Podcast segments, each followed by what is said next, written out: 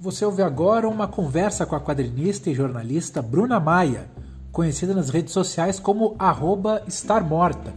A Bruna escolheu falar sobre quatro tópicos: a esposa pós-moderna na pandemia, epidemia de ansiedade, crítica e piada e indicações de leituras. O papo começa com a autora falando sobre sua zine, Manual da Esposa Pós-Moderna. Essa é a minha primeira e única publicação no momento. Saiu primeiro no meu Instagram. Eu acho que eu publiquei pela primeira vez foi em novembro de 2018. E aí, ano passado, eu e o pessoal da Latosca transformamos numa zine e a gente lançou na Miolos. Foi bem legal, o pessoal comprou bastante. E aí eu achei legal que vocês na Banca Tatuí também estão vendendo bastante. Para mim é ótimo. então, tomara uhum. continue. Na verdade, o zine ele é uma brincadeira brincadeira com a história da sobrecarga feminina, né? Então, uhum. eu construí ele com várias referências de anúncios dos anos 50, vários desenhos são baseados em anúncios dos anos 50, e eu baseei também o texto nesses manuais daquela época de como você fazia para ser uma esposa incrível para o seu namorado. E eu, eu fiz isso porque eu notei em muitos relatos, em muitos relacionamentos que eu observava, que apesar de ter uma roupagem muito moderna, moderna, aquela coisa orgânicos, bicicleta, todo mundo desconstruído, homem super feminista, uh, ainda se reproduz muito um modelo de relacionamento que é igual das nossas avós, que é aquele modelo de relacionamento em que a carga uh, mental e emocional de fazer a casa e o relacionamento funcionar acabam ficando muito em cima da mulher. Então ele tinha meio que essa intenção de dar esse alerta, assim, tipo, ah, gente, será que a gente não tá fazendo tudo igual, apesar do nosso discurso super feminista e tal, do, do nosso estilo é, Zona Oeste de São Paulo de ser. É, é, um, é um discurso ácido que você coloca nessa, nessa zine, né? Parece ter uh, contido nesse, nessa ideia de manual, nessa linguagem que você está adaptando para os tempos atuais, uma crítica comportamental muito, muito que vai atingir muita gente. Contundente, essa é a palavra. Obrigado por, por me auxiliar. Contundente e com vários alvos, assim, de uma maneira muito, muito clara e com um objetivo. Você foi reunindo anotações desses comportamentos modernos ao longo de um tempo? Como é que foi o processo de criação do Manual da Esposa Pós-Moderna, Bruna? É um processo de criação meio parecido com várias coisas que eu faço. Eu fico consumindo muita coisa na internet sem método nenhum. Às vezes eu obceco em algumas coisas, fico procurando coisas coisas específicas. E uh, isso era uma época que eu estava lendo muito, muita matéria sobre relato de relacionamento ruim, é, muitas mulheres falando sobre os relacionamentos delas e conversando muito sobre isso com as minhas amigas, né? E aí tinha uma coisa que me incomodava em alguns desses relatos, que tudo bem, era um, um relacionamento ruim com um cara que era um bobo, assim. Só uhum. que muitas vezes eu via que, da parte das mulheres, muitas não pareciam se dar conta de que elas estavam reproduzindo toda essa coisa de ai meu Deus, eu fazia tudo, eu fazia tudo em casa, eu deixava tudo arrumado, era eu quem tinha que ir, ir no mercado e preparar a janta e ainda assim ele foi um babaca comigo, ainda assim ele me traiu, sabe? Eu comecei a notar isso em vários textos e eu disse, poxa, mas será que o pessoal ainda não se deu conta que esse modelo de relacionamento está errado nos dois lados? Que a gente tem um papel que a gente desempenha nesses relacionamentos que talvez a gente tenha que prestar atenção atenção para não cair nessa roubada de novo, não, não ser não adotar esse papel de esposa que cuida tudo e que acaba ficando sobrecarregada e cansada. Então uhum. surgiu dessas conversas e dessas observações.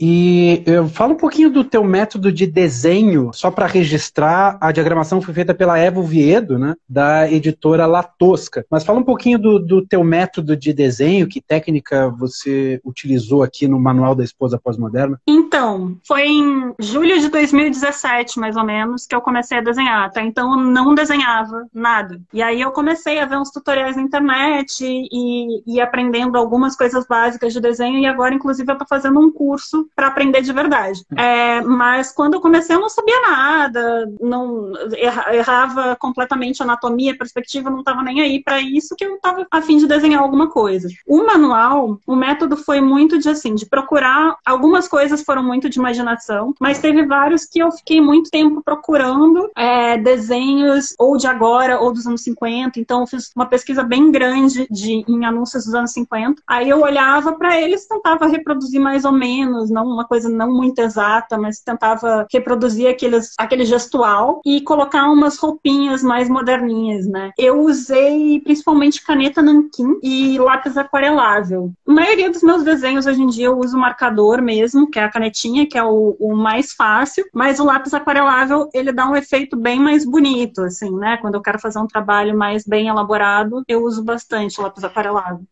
Bom, e, e indo pro, pro tópico que você colocou, a esposa pós-moderna na pandemia, você chegou a pensar então nessa nessa figura da esposa pós-moderna diante da pandemia. Claro que não, não fala de pandemia no Zine, mas se você tivesse que adaptar o conteúdo aqui uh, da Zine para esse tempo é, de hoje, o que, que, que, mensagem você teria a passar para essa, uh, essa esposa pós-moderna? Eu tô tentando dividir meu dia um pouco entre desenhar, eu tô até desenhando um pouco, mas desenhar um pouquinho, ler alguns livros, ver alguns filmes, mas assim que eu tiver é, uma, uma crise criativa eu desenhar, eu acho que eu vou desenhar todo um, um retrato dos relacionamentos durante a pandemia, né? Ou pelo menos do que eu tenho observado que o pessoal tá compartilhando no Twitter e nas redes sociais. Aí eu, eu vejo algumas pessoas comentando, nossa, como é que eu faço para aguentar o, o meu marido 54 horas por dia junto comigo? Como será que meu relacionamento vai sobreviver a toda essa proximidade? E sim, aí eu evidentemente pensei como fica é, a situação desse tipo de casal, né? Eu vi um tweet que viralizou na internet há um tempo muito engraçado essas semanas, que é da Ana Maria Braga, oficial, a apresentadora mesmo, né? É, ela meio que perguntou, gente, como é que tá sendo aí para vocês? E uma mulher respondeu, ah, é a mesma coisa de sempre, eu faço as tarefas e ele fica no videogame e aí a Ana Maria respondeu assim: ele quem? Teu filho?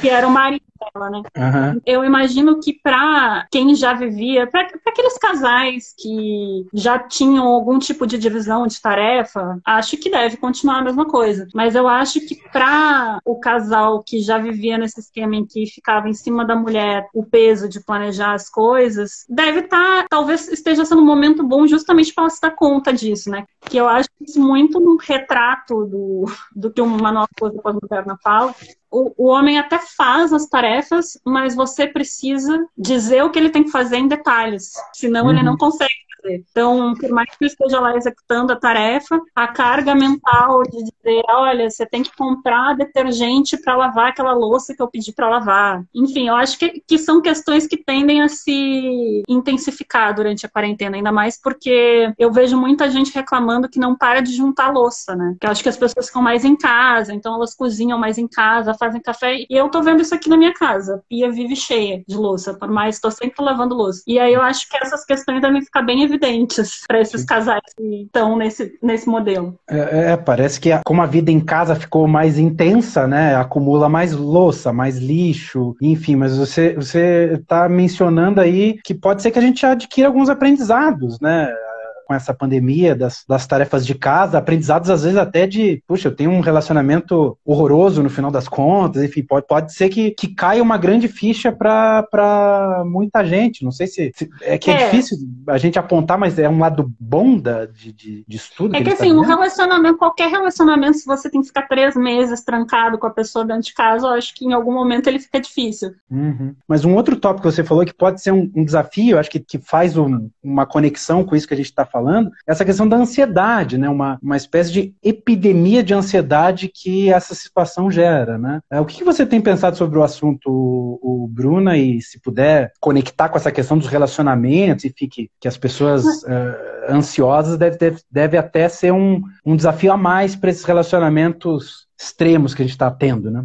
É, eu sou ansiosa real, diagnosticada, vai ansiosa que vai no psiquiatra uma vez por mês e toma um remédio para ansiedade, porque sem remédio não consegue fazer nada. Então eu lido com ansiedade há muito, muito tempo, desde que eu era bem criança. E, e já tive muitas crises, já tive momentos de ansiedade paralisante. Então é, eu meio que aprendi a lidar com isso, né? Eu aprendi a reconhecer uma crise de pânico, aprendo a reconhecer os sinais. Eu comecei a sentir aquela bola na garganta, então eu, devo estar ansiosa e, e eu tenho as minhas maneiras de lidar com isso. É, boa parte dos meus quadrinhos fala muito de ansiedade, de depressão, de, dessas questões que eu vivo. Então, quando começou a quarentena, eu nem estranhei tanto assim, né? Esse clima que as pessoas estão falando, essas coisas que elas começaram a descrever, que eu vi que as pessoas começaram a falar, para mim eram coisas que não eram estranhas por eu já conviver com isso há muito tempo. Então, uh, alguns amigos me ligaram disseram: Nossa, não tô conseguindo dormir, uh, tenho muita vontade de chorar, tá me dando um super aperto no peito. Aí eu só falo: Não, calma, é ansiedade. Se, se você vê que tá ficando muito crônico, procura um psiquiatra para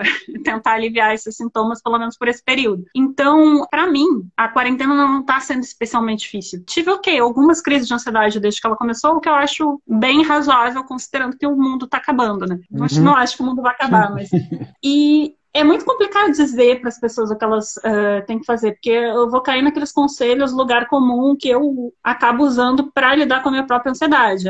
O que eu posso aconselhar é observa e tenta perceber bem o que você está sentindo em termos físicos, é, para saber que quando isso começa, isso vai passar, que vai, vai durar um certo tempo. Tenta uh, perceber o que, que te faz bem nesses momentos, ou o que, que te acalma, se é tomar um chá, se é tomar um banho, se é fazer um desenho, você ver um filme. Então, eu acho que é, é, é, uma, não digo uma oportunidade, mas é uma situação em que as pessoas vão ser forçadas a, a se conhecer e aprender como lidar com isso. E eu nem, nem posso dizer que vai ser bom, porque não é bom, é péssimo. Claro. Bom, na tua, na tua fala anterior, você falou rapidamente que ah, fazer exercício e desenhar, enfim. Uh, ah, Para quem quer começar a desenhar, você tem algum conselho, um, um primeiro passo? Como é que se faz isso? Uh, tem que comprar alguma coisa, algum tipo de comprar papel, papel. comprar papel e caneta, uh, papel, lápis, borracha. É isso. Papel, lápis e borracha para começar já tá ótimo. Comprar aquele papel gramatura um pouquinho maior, sabe? Que é melhor. Uhum. E começa a fazer o que vem na cabeça, que às vezes você pode ter vontade de desenhar corpos, desenhar personagens, às vezes você pode ter vontade de fazer um negócio completamente abstrato. E vai fazendo. Eu acho que a primeira coisa que você tem que fazer é não se censurar, porque uma coisa que eu noto muito até hoje, quando às vezes eu começo a desenhar um negócio, aí eu acho, nossa, tá muito feio, e aí eu saio riscando em cima, e aí eu fico pensando depois, gente, por que, que eu tô riscando se ninguém vai ver isso, né? Só pra mim. Então a gente às vezes fica com vergonha da gente mesmo, a gente, ah, que risca em cima. Então acho que o primeiro uh, passo é a gente perder um pouco essa vergonha, essa autocensura e fazer um exercício livre mesmo. Vai lá, vai soltando a mão, vê uma foto de uma pessoa que você gosta e tenta desenhar do seu jeito, vê uma paisagem e tenta, eh, tenta desenhar, e vai fazendo isso, vai vendo o que eu fiz muito, porque eu uh, que sempre gostei de desenhar corpos, né? Eu, eu ando pintando ultimamente com guache, então eu adoro pintar nus e corpos e algumas coisas assim, então eu fui procurar no YouTube um tutorial de como uh, desenhar anatomia. É super fácil, encontra vários, fácil de encontrar, não necessariamente fácil de aprender, mas vai lá, vai fazendo os exercícios. Aí depois que já tiver mais à vontade com lápis, papel e borracha, pode comprar a caneta Nankin, que é o que a gente usa para desenhar, né? Que é essa caneta com a ponta uhum. um pouquinho mais porosa, lápis aquarelável, aí, tipo, dá para se divertir com tudo, aquarela, giz de cera, tem milhares de técnicas e milhares de tutoriais no YouTube para, é, pelo menos, começar. Mas eu acho que o principal desafio é esse, de você não ficar, nossa, como eu desenho mal, que coisa horrível, e jogar fora. Não precisa fazer isso. Uhum. Aproveitando, a Cirlane, outra quadrinista, fez uma pergunta aí. Você acha que o que pesa mais nos quadrinhos para você, roteiro ou desenho?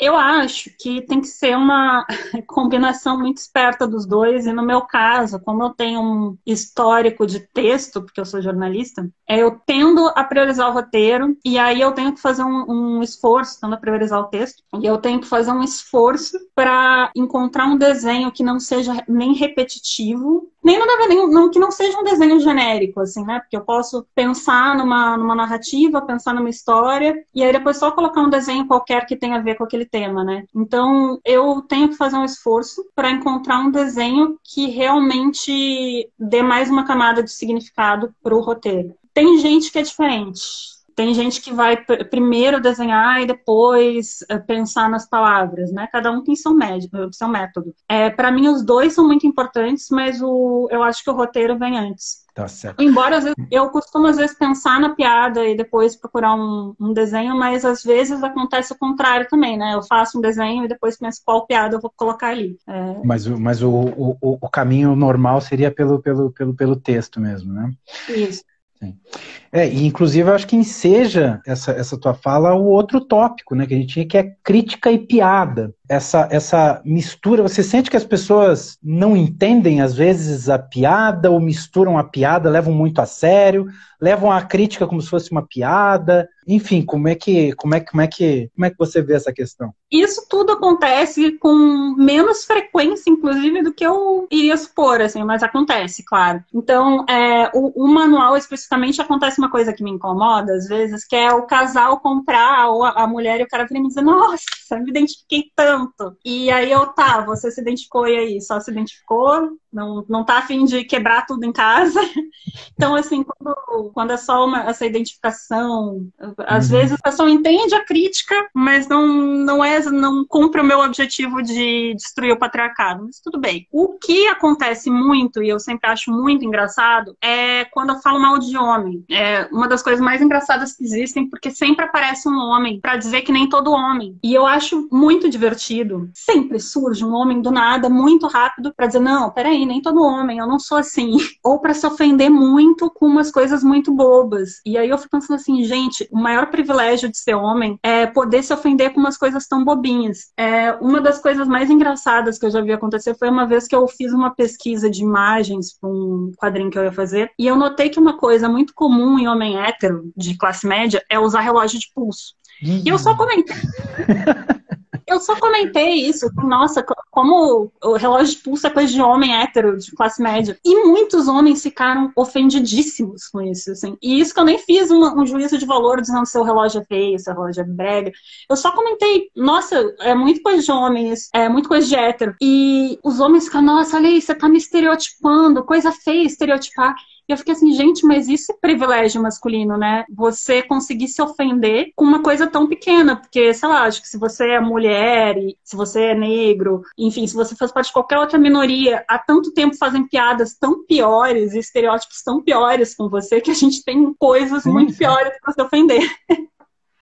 Indicações de leitura, o que, que você anda lendo? Não sei se você está pensando nas questões de indicações para esse momento de isolamento, enfim, que indicações de leitura você tem? Ah, eu vou indicar alguns livros que eu uh, leio que eu acho bons, assim, que eu andei lendo recentemente e tenho gostado muito. Bom, primeiro, eu acho que se você nunca leu Agatha Christie, é um bom momento para começar. Agatha Christie é ótimo para esse momento, assim, passar o tempo. Eu acho ela uma escritora muito profunda, que as pessoas acham que romance policial é bobo, mas tem uma série de críticas hum. sociais ali, ela é maravilhosa. Então acho que eu vou indicar o Morte na Praia, que é meu favorito, Casa do Penhasco uhum. e O Mistério do Trem Azul, mas tem vários outros. Ela, ela, é a melhor de todas. Aí, é, os livros da Helena Ferrante, então a tetralogia, né, napolitana, eu acho que é, é incrível aquele livro porque hum, é um romance de formação com uma perspectiva de uma mulher, né? Então, ele tem uma força narrativa muito grande. Eu já vi gente falando que ela é meio que Dostoiévski da geração dela, né? Porque, enfim, ela tem uma, uma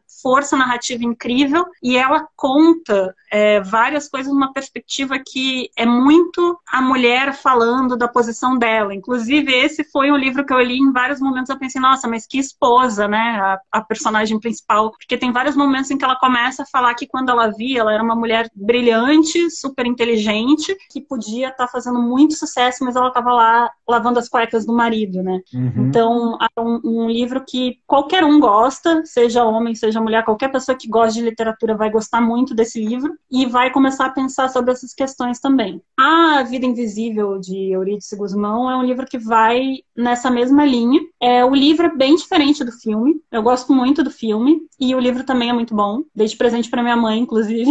Uhum. Porque eu acho que dialoga muito com as questões da geração das nossas avós e das nossas mães, né? Que é justamente essa, essas mulheres que foram muito invisibilizadas porque tinham que ficar lá fazendo serviço doméstico. Tem um livro que eu acho fantástico, que é um dos livros mais aterrorizantes que eu já li, que chama Canção de Ninar. Canção de Ninar? É, de uma escritora marroquina radicada na França, ou tunisiana, não sei. O nome dela é Leila Slimani. E o Canção de Ninar, ele é um livro, ele é um thriller sobre uma babá que matou as crianças, né? Ele já começa com as crianças mortas e você precisa descobrir porque que o livro conta como chegou até ali. É um, um livro incrível, também faz pensar sobre uma série de, de questões. Tem outro livro que eu achei muito legal, que é o Meu Ano de Descanso e Relaxamento, que é um livro bem é sobre uma mulher deprimida, né? Então várias pessoas vieram me dizer que tinha a ver com o meu senso de humor o livro. E aí eu li o livro e nem achei tão engraçado, assim, porque a, a, gente acaba, quem sofre com depressão se identifica com muitas coisas no livro e não consegue nem rir tanto. Mas o livro é bem divertido. De fato, apesar de várias coisas não serem tão engraçadas, é uma, uma leitura muito boa, é muito bem escrito. A escritora também é uma mulher. E, por fim, eu vou indicar um manual de roteiro que eu tô lendo, que é do Robert McKee, que chama Story. E, e eu tô indicando esse manual porque, apesar de ser um manual de roteiro, acho que quem não é roteirista também iria gostar muito, porque ele faz uma série de uh, pontuações sobre cinema, sobre a maneira como as obras são escritas, sobre narrativa, que são muito legais. Hum, eu, eu gosto aqui como, como professor de escrita, também tem outro livro dele que chama Dialogue, que é só sobre diálogos. Então, acho que para quem se interessa até por crítica cinematográfica, ele é um, um, um livro interessante para ler. Legal. E ainda no campo das indicações, teve uma pergunta que foi formulada aí. A pergunta foi: qual desenhista mulher você é, admira? Eu, eu, queria citar uma pintora, a Artemisia Gentileschi, que ela é super interessante porque ela é uma grande pintora, ela é do, do nível do Caravaggio, ela é considerada por muitos como a segunda melhor pintora do, do Barroco. E ela, muita gente nunca ouviu falar dela, né? Porque as mulheres sempre foram muito invisíveis e ela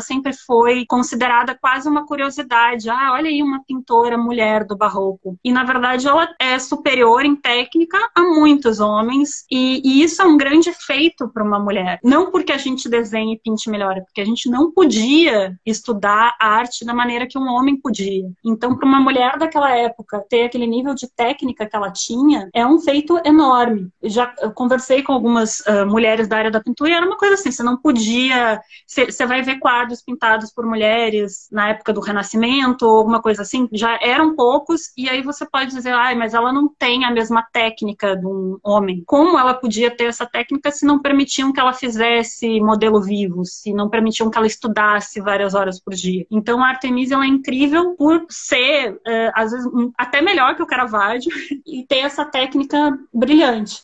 Uhum. Bruna, brigadíssimo, viu? Vamos marcar então. Sempre disponível. Da tchau, mesma tchau. forma. Conta com a gente. Beijão, Bruna. Valeu. Beijo. Tchau, tchau. Tchau.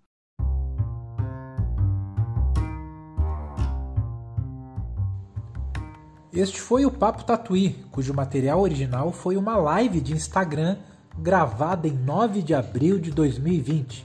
Continue fortalecendo o trabalho de artistas independentes como a Bruna Maia, adquirindo publicações na Banca Tatuí. A edição deste episódio é de Natália Schiavon.